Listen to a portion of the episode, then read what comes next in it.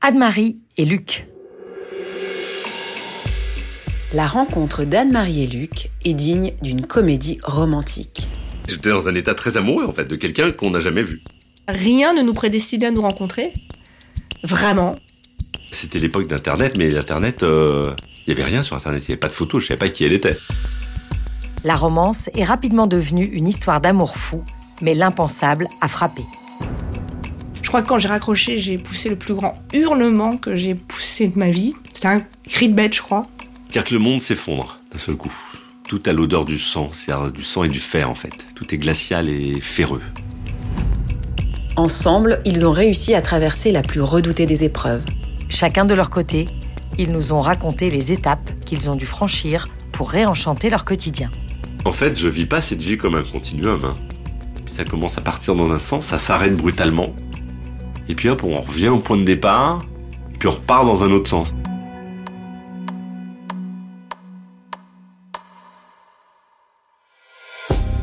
Nous sommes Julie Alibaud. Et Virginie Bioret, bienvenue dans Feu croisé. Avec Anne-Marie et Luc, vous allez vivre une histoire de rencontres improbables, Une histoire de deuil, mais aussi de ciel rose de chansons et de grand amour. On est les deux faces d'une même pièce, mais on s'aime à l'infini, si tant est qu'il y ait un infini possible. C'est au-delà de l'infini. Anne-Marie et Luc, première partie, cheveux courts et aspirateur à gonzesse.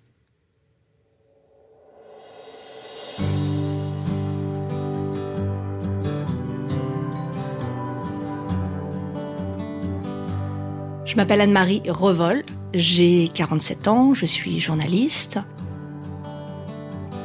Physiquement, j'ai les cheveux courts, en pétard. Je suis euh, normalement euh, grosse mec, enfin je sais pas. J'ai des jambes pas très jolies, je parle très vite, assez fort, et je suis assez volubile, de nature euh, plutôt extravertie. Par contre, quand ça va mal, j'ai tendance à tout garder pour moi.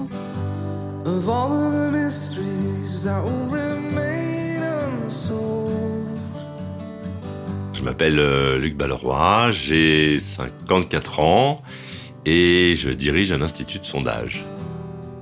Je suis quelqu'un de plutôt solitaire, je suis un enfant unique, mais j'en ai pas souffert. J'adore dessiner, je crois que je suis plutôt créatif. Je fais des meubles, en plus de mon métier. Je suis grand, je suis brun, je suis un peu sportif, de la natation. Et qu'est-ce que je pourrais dire d'autre sur moi? Je suis peut-être un peu autoritaire.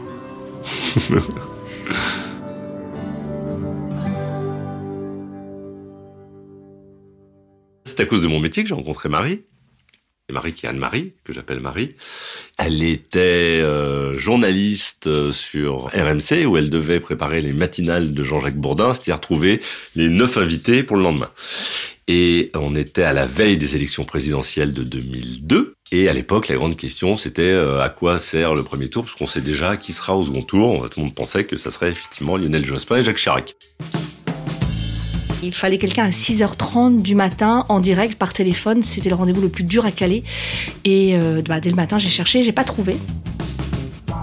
Et puis quelqu'un m'a dit en fin d'après-midi Oh, il y a un type super sympa, il dirige un institut de sondage. euh, Peut-être que tu peux l'appeler, peut-être qu'il va te le faire. Il était un peu mon dernier recours. Du coup, euh, je l'ai euh, appelé, il devait être 20h30. C'était un dimanche soir. Et comme à mon habitude, je n'ai pas répondu au téléphone, je suis un être extrêmement sociable. Et quand j'ai entendu le message, j'ai entendu une voix un peu éthérée euh, disant Ah bonjour, je veux vous appeler parce que il me faut absolument quelqu'un.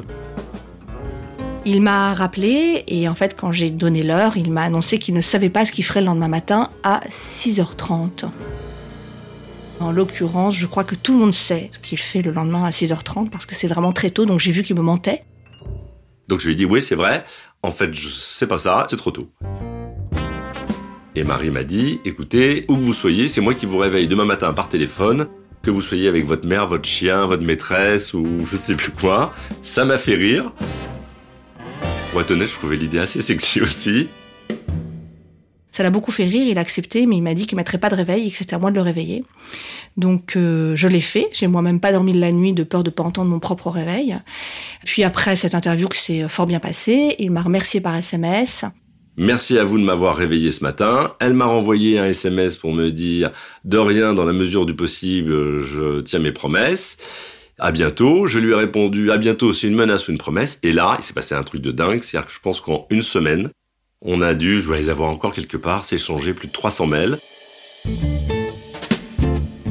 C'était pas du tout une drague frontale.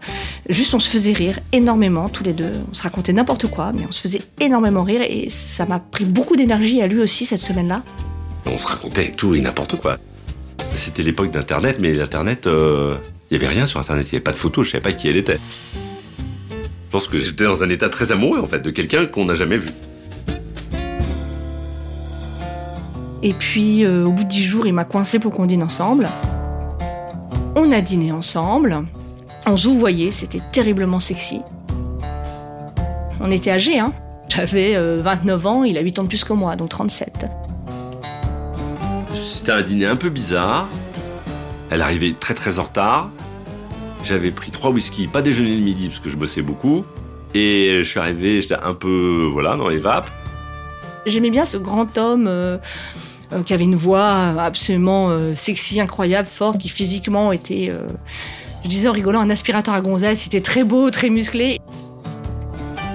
Bah, c'est très bizarre. hein. Enfin, faut quand même se dire, quand même, j'avais 37 ans, que j'ai eu beaucoup d'histoires qui effectivement ne duraient pas. J'avais besoin d'être seul. euh, Enfin bon, voilà.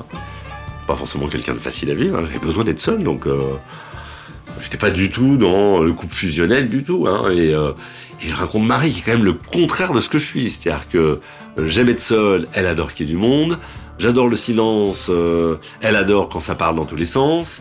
Et oui, en dépit de nos grandes différences, c'est une évidence. Si je récapitule, on s'est rencontrés un 18 mars, on est sortis ensemble, je pense, mi-mai.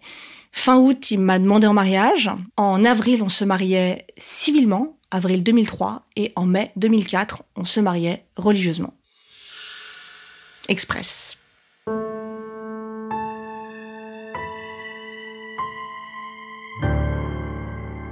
Ah mais si, je sais ce qui a fait que je savais que c'était elle. Dans les six mois, on est parti pas très longtemps en voyage. On était à Bali et on s'est bien fâché sur une question politique. Et puis euh, Marie a dû repartir, moi je devais rester quatre jours de plus.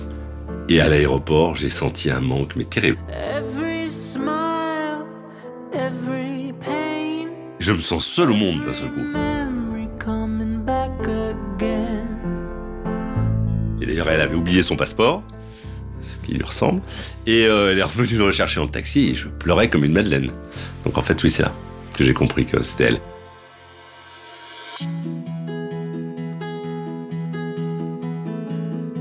Et puis, je sais pas, les enfants, bah, on s'était mariés, c'était une évidence aussi, en fait. Je me suis pas posé la question. Et Pénélope est arrivée, effectivement, euh, assez vite.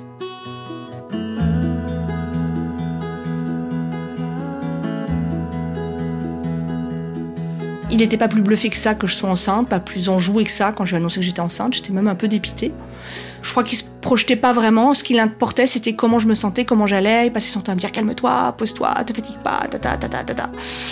Alors que je suis très speed et que je faisais des choses euh, de folle jusqu'au bout, grimpant sur des échelles pour accrocher des rideaux euh, l'avant-veille de l'accouchement.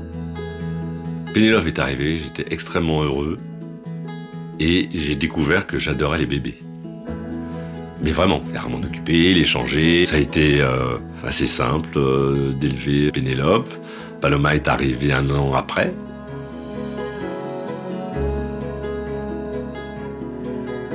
Elles avaient quand même euh, 17 mois d'écart, c'est pas énorme. Et en fait, c'était un écart absolument génial, parce que 17 mois, c'est le même rythme, sieste, repas, couche. Tant qu'à faire, on est dans la couche, hein, jusqu'au nez. Mais finalement, c'était très naturel. Notre vie, euh, tous les quatre, était très très naturelle très vite. On prend des vacances euh, tous les quatre, donc on loue une euh, maison très isolée dans les Cévennes, qui est un peu en hauteur.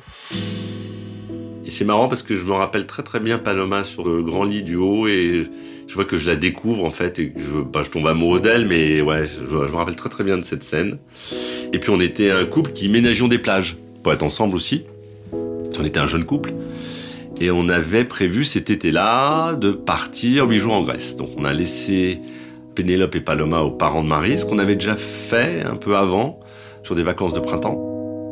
Je savais qu'ils étaient euh, attentifs, ils avaient vu des enfants, ils me paraissaient pas euh, si vieux.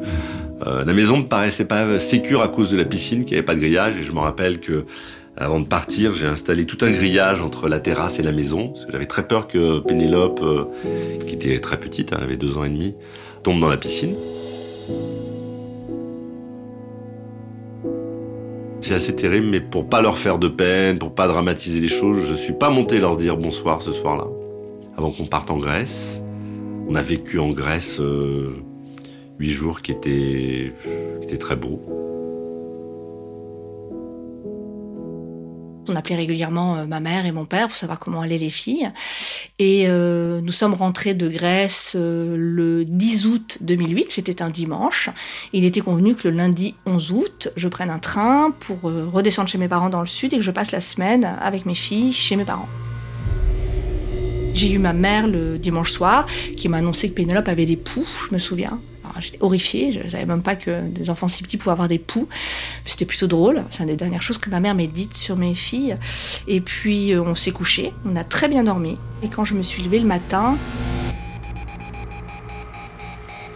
mon téléphone avait, euh, je sais pas, une quinzaine de messages en absence du même numéro, qui était un 04 au départ, donc ça voulait dire que ça venait du sud, et le numéro se finissait peut-être par des zéros ou par des chiffres identiques. Et je sais par expérience que les numéros qui finissent par des chiffres identiques, c'est euh, des entreprises, euh, des hôpitaux, les pompiers, euh, j'en sais rien. Donc Luc prenait sa douche et j'ai tout de suite compris qu'il y avait quelque chose qui n'allait pas.